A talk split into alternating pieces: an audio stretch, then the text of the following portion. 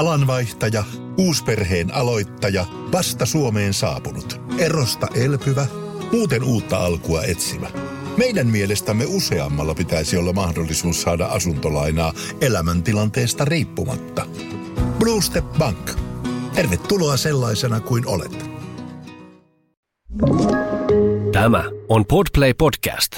Mä oon ollut pitkään töissä radiossa ja joskus äänessäkin ja silloin meidän yhdessä olon alkuaikoina niin mies sanoi mulle, että sulle tämä parisuhde on vaan materiaalia radiolähetyksiin. Mä olin silleen, että mm, no niin, no ei pelkästään, mutta joo. Ja nyt näköjään on myöskin niin, että myös tämä ero on materiaalia. Ei radioon, mutta podcasteihin.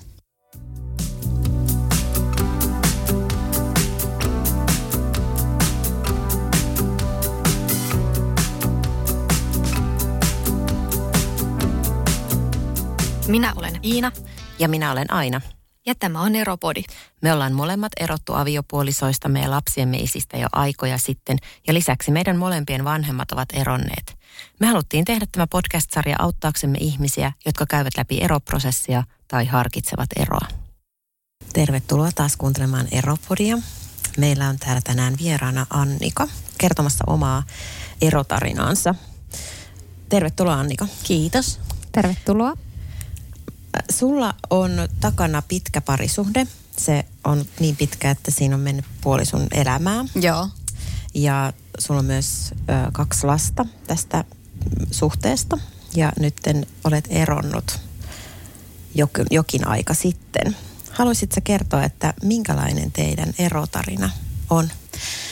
No, siis erotarinahan on varsinaisesti vielä kesken, koska me ollaan jätetty eropaperit vasta tuossa maaliskuun puolivälissä. Eli mies asuu vielä kotona. Oho. Mä en edes tiedä, että kuuluuko tässä kohtaa kutsua häntä eksäksi vai onko se vielä niin kuin mies? Mitä mieltä te olette? Vai onko se kämppis?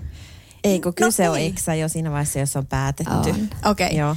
No siis eksä asuu vielä kotona, koska ö, vähän on hankalaa tässä tavallaan asuntomarkkinatilanteessa löytää sellaista kodin tuntusta asuntoa. Ja sitä on nyt sitten niin kuin etsitty ja ei ole vielä löytynyt, joten odotan, että koska hän pakkaa kimsunsa ja kamsunsa ja muuttaa pois, pois kotoa. Eli, Eli hän muuttaa? Hän muuttaa, minä jään. Ja tämä on ollut niin kuin selvää alusta asti. Ähm, erotarina, sehän on siis niin kuin tietenkin mun tarina, että mä en voi hänen puolestaansa siitä puhua, mutta se oikeastaan alkoi tuossa elokuun lopulla, syyskuun alussa tällaisella klassisella kysymyksellä, että hän esitti sen siis mulle, että, että mitä me tehdään meidän parisuhteelle.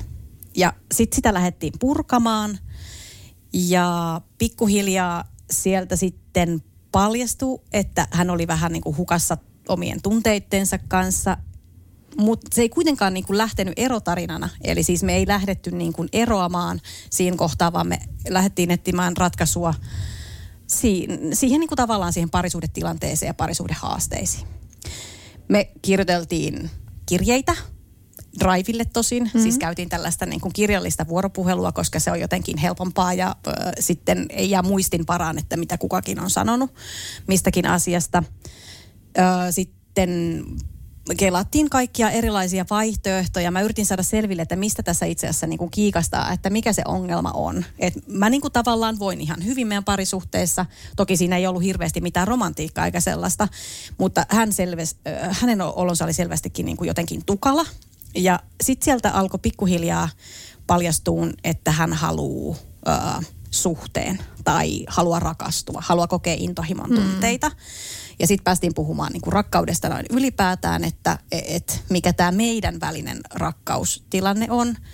Ja se koki jotenkin, että tämä on nyt tämmöistä muuttunut tämmöiseksi sisarelliseksi rakkaudeksi, että se ei niin kuin tavallaan riitä. Ja tota, sitten siinä pohdittiin myöskin kaikki, äh, luettiin avoimista suhteista, siis erilaisista tällaisista niin kuin muunlaisista suhdejärjestelyistä, polyamoriasta, tämän tyyppisistä jutuista, mutta kaikki, mulle se vaikutti niin kuin jotenkin tosi monimutkaiselta ja sellaisilta niin kuin kalenterisulkeisilta, että sitten niin kuin pitää miettiä, että kuka on kenekin kanssa ja miten raha ja miten lapset ja miten kaikki tämä niin kuin suhtautuu siihen asiaan. Plus mun mielestä kaikkien niin kuin avoimien suhteiden pohjalla on kuitenkin aika vankka luottamus ja myöskin se parisuhderakkaus. Että et mä en niin kuin, voinut tavallaan lähteä ajattelemaan sitä sen pidemmälle, koska tota, mä luulen, että mulla olisi hajonnut pää sit siinä kohtaa, että jos oltaisiin lähetty tällaisiin järjestelyihin. Eli ette missään vaiheessa kokeillut sitä? No me ollaan aikaisemmin meidän suhteessa jossakin vaiheessa, meillä on ollut sellainen, ei avoin suhde, mutta sellainen niin kuin salliva suhde. Mutta tota, se, se sitten niin kuin loppu pienen kokeilun jälkeen.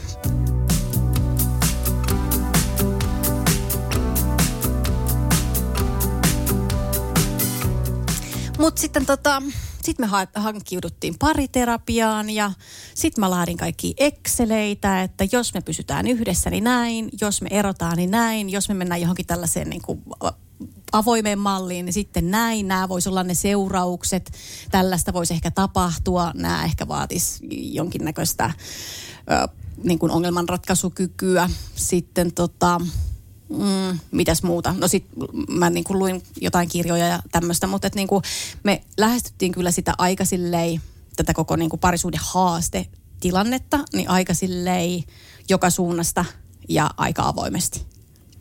Aika mahtavan kuulosta. Joo. Siis hirveän järkeviä asioita te olette tehnyt niin kuin matkan varrella. Mun mielestä toikin, niin kuin, että kirjoitatte toiselle kirjeitä, koska silloin kun sä kirjoita, niin sähän mietit niitä asiat vähän enemmän kuin silleen, että sä syljet ne toisen naamalle, niin silloin saattaa tulla niitä loukkaavia sanoja, mitä ei ehkä haluaisi esittää. Mm. Ja sitten tosissaan just tommonen, että sit jää niin kuin vähän tänne mustaa valkoisella jälki myös se, että jos siellä sovitaakin siellä kirjeissä jotain käytännön asioita tai haluaa jotain, niin ne löytyy sitten sieltä. Ja no, kaikki kuulijat tietää, että Iina rakastaa Exceleitä, niin toihan kuulostaa suorastaan fantastiselta, että sä oot vielä Excelöinyt, että niinku ihan niin kuin tosi analyyttistä, mutta olette niin kuin oikeasti perehtynyt tuohon asiaan. Joo, mutta sitten sit vielä niin onhan siinä se tunnepuoli, että on, syksyn nimenomaan. aikana mä niin itkin tosi paljon, mutta täytyy sanoa, että mä itkin yleensä hänen kainalossansa. Eli siis niin korona-aika on tavallaan mahdollistanut myöskin sen, että kun ei ole ollut mitään muuta, niin on tosi rauhassa voinut niin käydä sitä Joo. juttua läpi. Ja tietty on ollut semmoisia niin aggressiivisuudenkin tunteita, jotain kostofantasioita, kelläpä nyt ei olisi. Mutta tota, sitten sit se jotenkin niin kuin, pikkuhiljaa ne, ne fiilikset on laimentunut jossain määrin. Ja sitten jossakin kohtaa mulla on tullut se turhautuminen, että mitä vittuu nyt ihan oikeasti, että et, et yritän nyt päästä selville siitä, että mitä sä haluut. Että jossakin kohtaa tuossa talvella mä sanoin sille, että et nyt, nyt niin kun tämä asia täytyy sitten ratketa. Tämä tää rakkausasia on ollut niin kuin pari kertaa aikaisemminkin esillä meidän suhteessa tässä niin kuin viime vuosien aikana. Ja tota, sitten mä sanoin sille, että, että nyt niin kuin joko sä sitoudut tähän avioliittoon ja sitten me ruvetaan miettimään, että miten me fiksataan ne, haasteet, mitä tässä nyt on. Tai sitten sä otat avioeron. Että minä en missään tapauksessa lähde ottelemaan mitään avioeroa ja tämä ei tule olemaan sellainen juttu, että kasvoimme erillämme tai että tota, ää, tämä tehtiin yhteisessä päätö, päätöksestä, että et mä, en, niin kuin, mä en halua tätä avioeroa, enkä mä niin kuin, tavallaan hyväksy sitä – vaikka pakkohan se tietenkin on hyväksyä, niin. mutta et, niin se on sun päätös ja sä kannat vastuun siitä. Ja kyllähän se sitten on vähän niin kuin sellaista, että sit, sit sä, siinä kun toinen on jotenkin niin, kuin niin syvälle kätkenyt itseltäänkin tunteita, että et miten se onnistuu. Itse niin kuin kaivelee niitä, että et mitä se ihan oikeasti haluaa ja mikä se on se, niin kuin se jotenkin se motiivi. Ja sitten samalla seuraa sitä, että et huomaa, että ei se nyt hirveän motivoitunut kuitenkaan sit niinku ihan täysin fiksailemaan ja keksimään niitä ratkaisuja, että et kyllä mä niinku koen, että mä aika paljon sitten vaan odottelin ja tuin sitä siinä sen omassa jossakin mentaaliprosessissa, että mitä se kävi niin kuin läpi. Niin oliko se niin, että sä olit enemmän niiden Exceleitten kanssa Joo. ja näin, että sitten toinen, toinen sitten Joo, ja Ehkä se omissa on... päissään jotain kävi niin. tai sitten ei käynyt. Ja sitten kun sekin on semmoinen, se on tosi semmoinen niin analyyttinen ja älykäs ihminen, mutta sitten se tunnepuoli on ehkä vähän, vähän jotenkin hukassa. Ja sitten esimerkiksi kun me käytiin siellä terapiassa, niin sitten se terapeutti sanoi, että joo, että kirjoittaminen on tosi hyvä, että antaa vaan sellaista tajunnan virtaa tulla.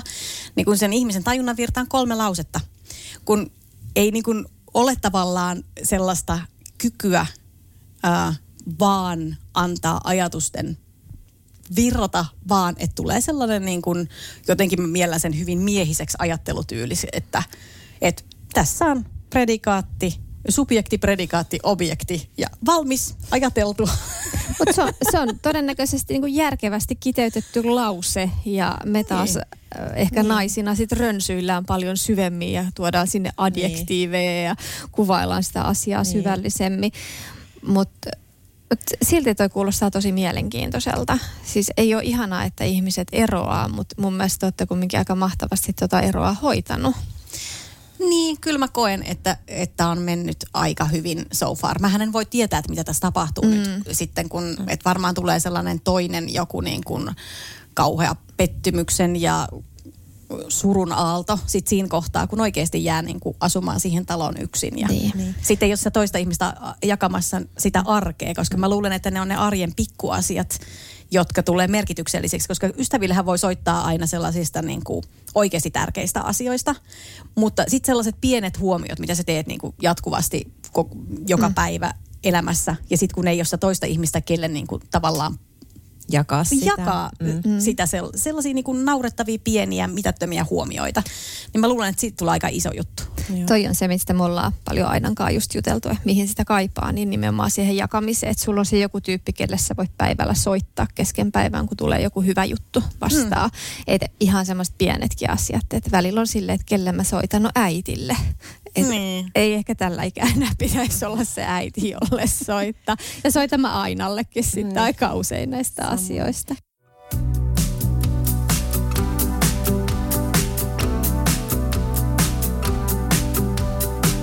Miten tota sit se käytän, mik- mikä se oli sitten se hetki, kun te erositte? Miten se päätös sitten tehtiin? No hän oli sitten tota, kävi tuossa aika paljon talvella hiihtelemässä itseksensä tuolla metsissä ja muualla. Ja sitten kerran tuli tämmöiseltä hiihtoreissulta, että nyt, nyt, hän on niinku, nyt hän luulee, että tietää, että, että mitä haluaa. Että kyllä tämä nyt näyttää siltä, että et, et ero on ainoa vaihtoehto. Ja mä ihan aidosti uskon, että hänelle se onkin ainoa vaihtoehto, että tavallaan se on niin vaikea muuttaa 24 vuotta kestäneen suhteen dynamiikkaa.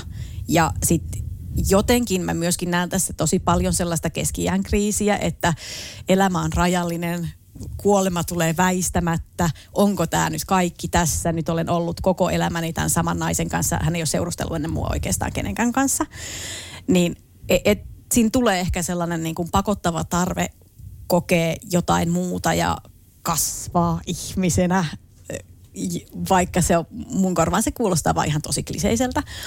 Mutta tota, niin, sitten, sitten hän sai vihdoin pullautettua tämän ajatuksen ulos. Ja sitten mä olin sille aikaa, että okei, no sitten saman tien niin kuin eropaperit vireille. Että sitten ei niin kuin enää jahkailla, että tässä on nyt mennyt jo monta kuukautta tässä, että mä oon odotellut sitä sun päätöstä. Ja toki mä kyllä niin kuin olen tajunnut sen jo hyvin varhaisyksyllä, että tämä todennäköisesti tulee päättymään huonosti. Niin, eli oliko siis niin, että kun tää, hän sanoi nämä asiat, niin sä et saanut itkupotkuraivaria, vaan sä olit enemmän se, että no niin, Excelit esiin, nyt tässä on to-do-lista, seuraavaksi tehdään nämä ja nuo. Mutta en mä ehkä raivaria saanut enää sit siinä mm. kohtaa.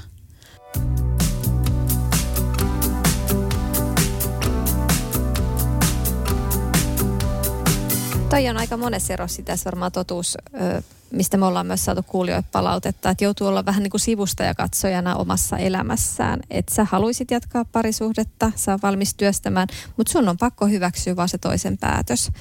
Mm. Että sä et voi pakottaa sitä toista ihmistä olemaan onnellinen sinun kanssasi. Ei voikaan, siis niin kliseinen kuin sekin on se lintu ja häkki mm. metafora, niin et se nyt voi, niinku, tai siis voihan, kyllähän ihmiset on lukinut toisiansa kellariin ja pitänyt siellä vuositolkulla.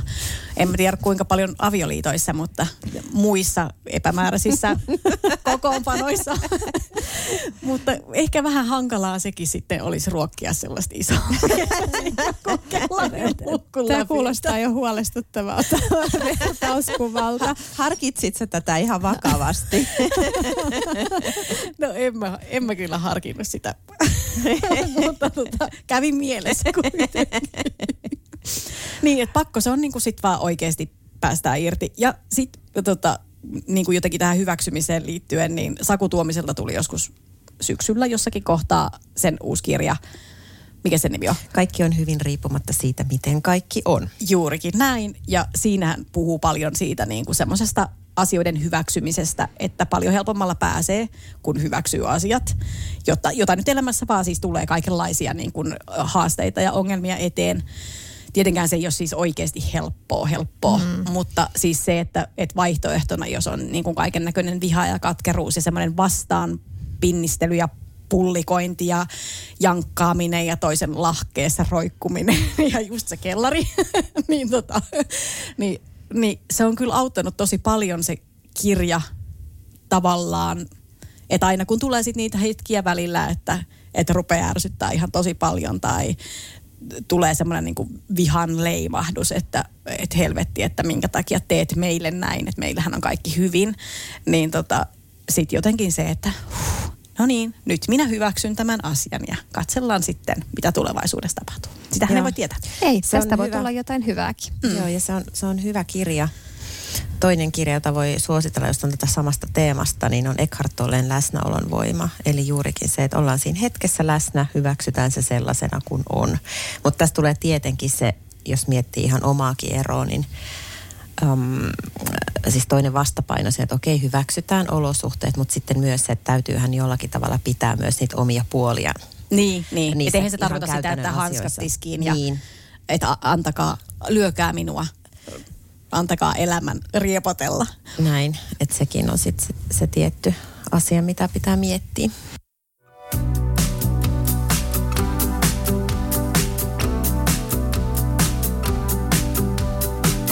Annika, tota sun erotarinaa kun kuuntelee, niin vähän semmoinen fiilis, että te olette rakastanut toisianne eri tavalla.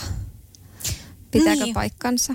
En mä tiedä siis alun alkaen varmaankaan, mm. mutta että jossakin kohtaa se on muuttunut ja sitten me ollaan kyllä puhuttu siitä, että, että missä kohtaa, että, että pystytäänkö jäljittämään niin kuin tavallaan, että missä häneltä on kadonnut se romanttinen rakkaus ikään kuin, vai että, että käsitetäänkö me rakkaus ylipäätään niin kuin eri lailla.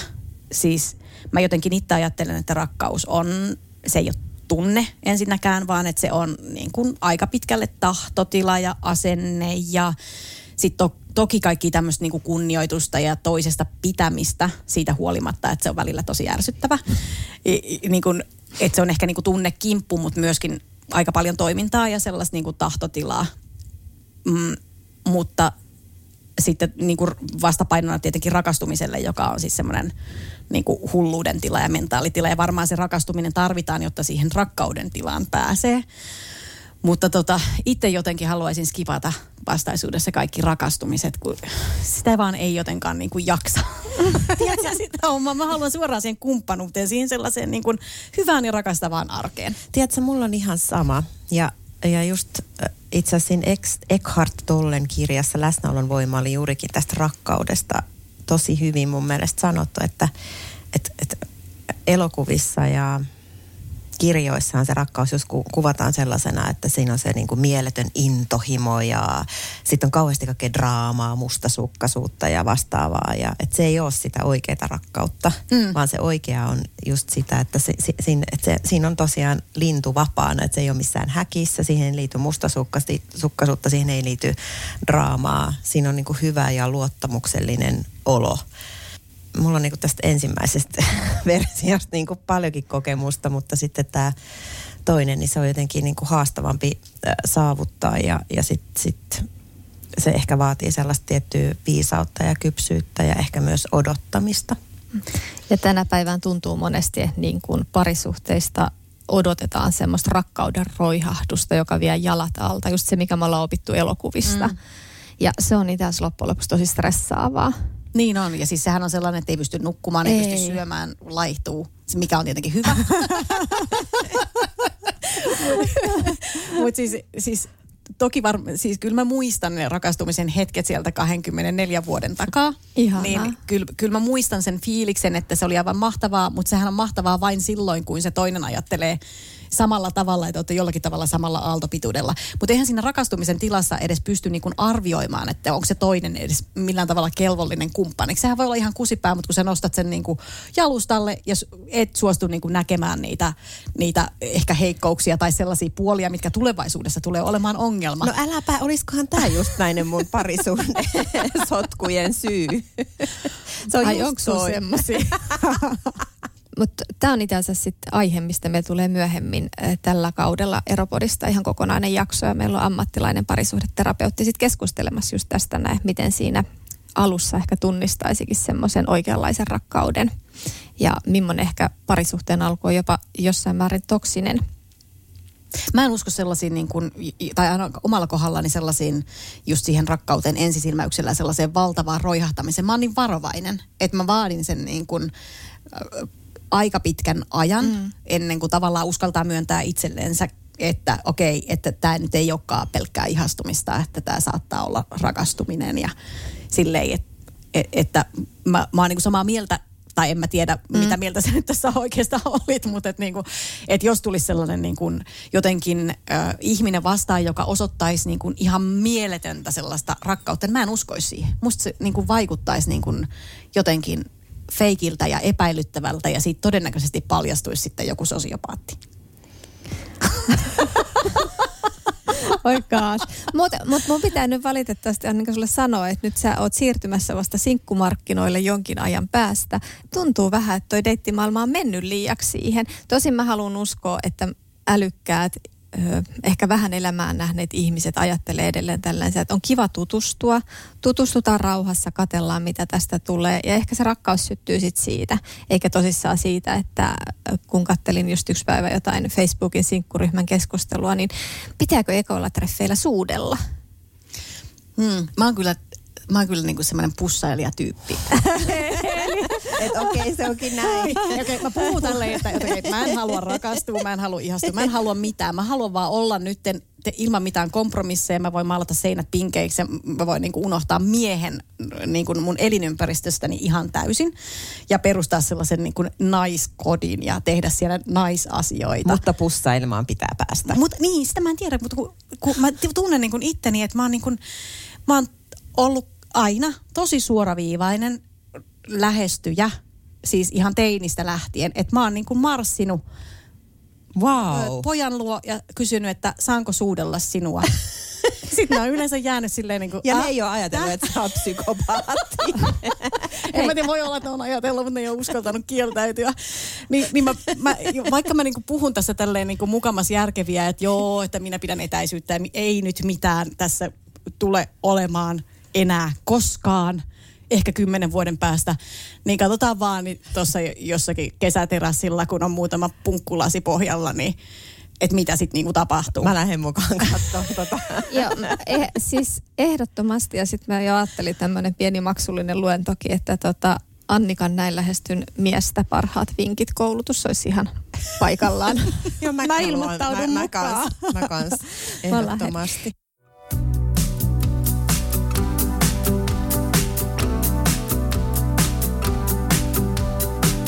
Palataan ihan pikkasen tähän teidän tämän hetken tilanteeseen. Miten teillä menee nyt, kun te asutte vielä saman katon alla? Meillä menee samalla tavalla kuin meillä on mennyt tähänkin asti. Paitsi nyt tämän koko eroprosessin ajan, niin me ollaan pelattu joka päivä Scrabbleen vähintään kerran. Okay. me ollaan ihan tosi hyviä siinä. Ja niin kuin sitten ehkä sitä kautta sit purkautuu ärtymys, kun toinen saa parempia sanoja ja sitten joutuu itse taistelemaan jollakin yhdellä vokaalilla eteenpäin. Mutta tota, siis nukutaan samassa sängyssä, mm, katsellaan yhdessä dispursantia, tehdään No ihan samalla tavalla niin kuin jaetaan arjen vastuuta, että kumpi kokkaa tänään ja kuka käy kaupassa ja niin kuin tämän tyyppistä hän tekee, kaivelee pihalla kuoppia, vaikka se tulee olemaan minun taloni ja on jo mun talo. Mm niin tota, siellä auttelee niin kuin kaikissa tällaisissa raskaissa mieshommissa. Ja tota, ei ole, niin kuin, ei ole mitään ongelmaa. Ihan sydämestä tuntuu tuo ajatus, että te teette noin, noin yhdessä asioita, kun mä muistan sen, kun me pakoesta jouduttiin Neksen kanssa asumaan se pari kuukautta saman katon alla, niin sehän oli ihan hirveetä kylmien katseiden ja kylmien puukkojen ja niskojen nakkeluiden ja kaikkea aikaa. Ei me kyllä se riidelty silloin, mutta välteltiin toisiamme niin kuin parhaamme mukaan. Nukuttiin mahdollisimman kaukana toisistamme, mihin meidän asunnossa vaan pystyi. Kuulostaa niin jotenkin uskomattomalta. Me ei olla ikinä oltu mitään riiteleviä. Niin, to, totta kai niin perustiuskimista ja pientä mykkäkouluja niin kuin sellaista, mutta ei mitään sellaisia, että posliinit lentää seinään tai muuta. Että, että ehkä ne mun aggressiot sitten, kun niitä on ollut, niin ne on purkautunut sitten sellaisena niin kuin, kolmen minuutin verbaalisena vitutusryöppynä. Mutta tota, se on vaan meidän tapa olla ja sen takia tämä on, tämähän on tullut niin kuin kaikille ihmisille aika yllätyksenä, koska siis mm-hmm. ei mistään näe, että, että me ollaan nyt tässä niin kuin jotenkin traagisesti eroamassa tai meillä on jotain draamaa, kun ei mitään draamaa ole. Kaikki on niin kuin samalla lailla kuin jotenkin ennen. Ja mä toivon, tavallaan ei voi tietää tietenkään, mä voi tietää tulevaisuudesta mitään ja ei pitäisi edes niin kuin ajatella niitä tulevaisuuden juttuja, mutta väkisinhän niitä aina niin kuin luo kaikkia mielikuvia, että sitten näin ja sitten näin ja sitten mitä sitten jouluna ja tämän tyyppisiä juttuja, mutta kyllä mä niin kuin nyt tässä kohtaa näen, että me voidaan jatkaa aika silleen ystäväpohjalta meininki. Eri asia on sitten siinä, että kun siihen tulee sitten muita ihmisiä, niin sitten voi olla niin kuin haastavaa. Riippuu tietenkin, että ketä ne muut ihmiset on. Joo, kyllä mäkin, mäkin luulen, että se on usein niin, että, että vaikka aluksi olisikin tosi hyvät välit, niin sitten kun tulee niitä uusia ihmisiä, niin ne kyllä osaa sitten sekoittaa sitä pakkaa aika, niin. aika sujuvasti.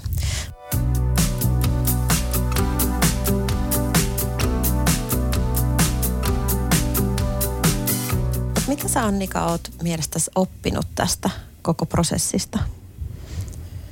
No en mä tiedä, voiko mä vielä tavallaan sanoa, että mitä mä oon oppinut, koska tämä on kesken ja sitten ehkä liian lähellä kaikki asiat.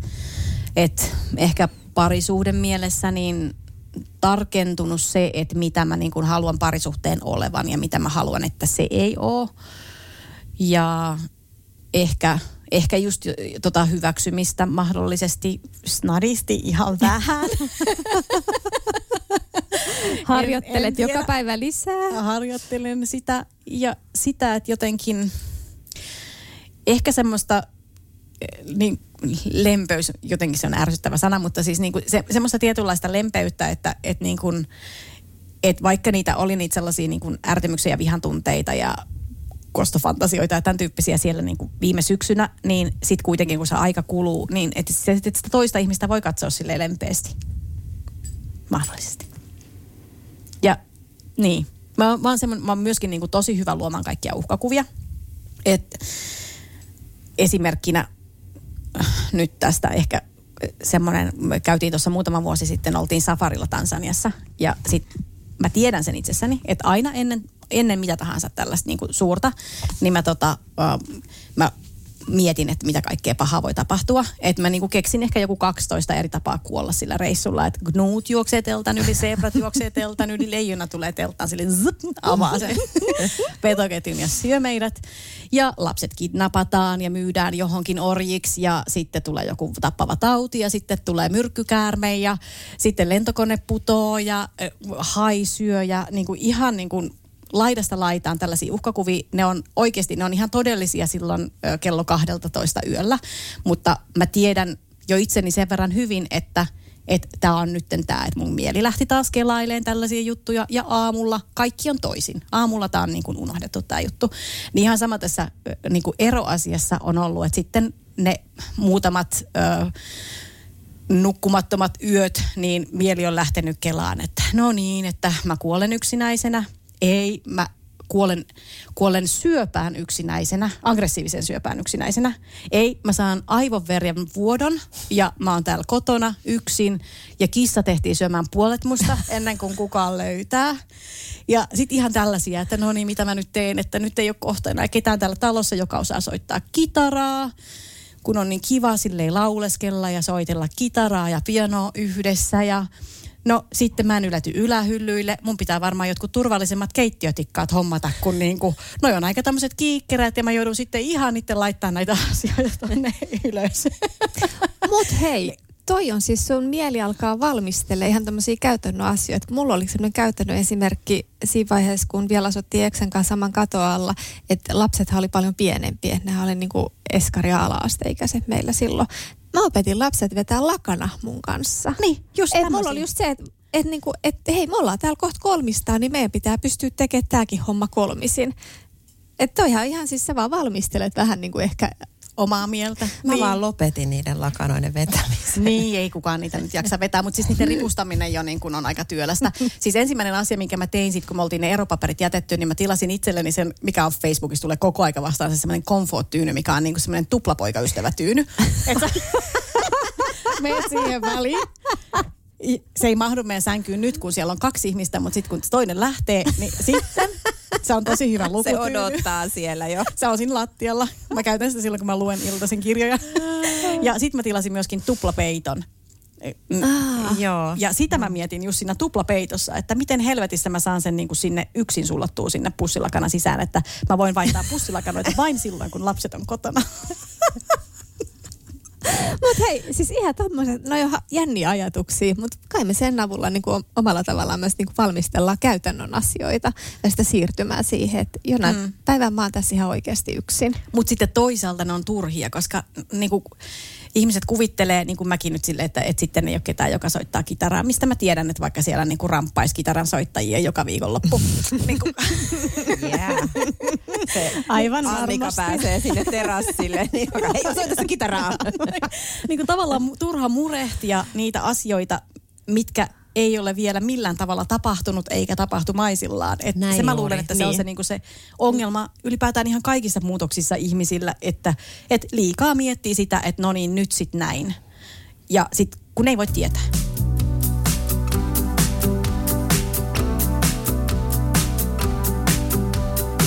Onhan niin kuin erilleen muuttamisessa erossa niin hyviäkin puolia. Tulee paljon vaatekaappeihin tilaa. Mm. Kylpyhuoneen kaapista se, se, niin kuin se viisi senttiä kertaa viisi senttiä kohta, mikä muutenkin on pyhitetty miehen tavaroille, niin se vapautuu. Ää, pääsee rumista lakanoista eroon, koska mä luulen, että sille ei ole hirveän tarkkaa, että ottaako se kaunit lakanat vai rumat lakanat. Niin mä luulen, että mä olen sille rumat lakanat ja rumat pyyhkeet. Mä Ja tein rumat ton ihan saman. ja rumat astiat. Keittiön kappeihin tulee tilaa. Voi ostaa kauniita epäkäytännöllisiä astioita myöskin, koska siis meillä on ollut niin kuin, tosi tasa-arvoinen suhde kaikin puolin ja esimerkiksi sisustuspäätöksiä ollaan tehty yhdessä ja tälleen. Sehän ei toimi. Sehän ei toimi siis, yleensä. joutuu tekemään kompromisseja. Mutta tota, joo, niin on, on myöskin niin kuin tällaisia pieniä valoisia puolia olemassa. Joo. Hei, kiitoksia tuhannesti Annika tästä visiitistä. Kiitos. Hieno tarina.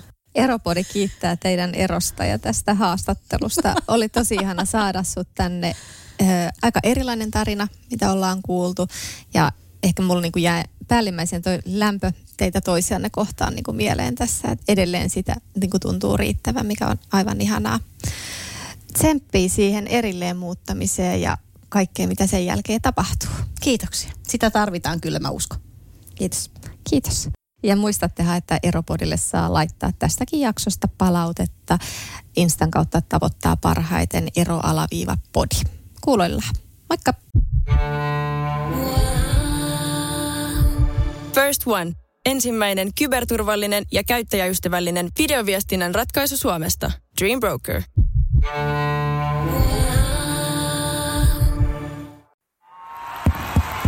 Vaikuttaako siltä, että haluat tehdä vaikutuksen? Nyt olisi varsin vaikuttavia vaikutusmahdollisuuksia tarjolla. Vaasan sähkön vaikuttaja on sellainen sähkösoppari, jonka avulla voit vaikuttaa omaan sähkölaskuusi.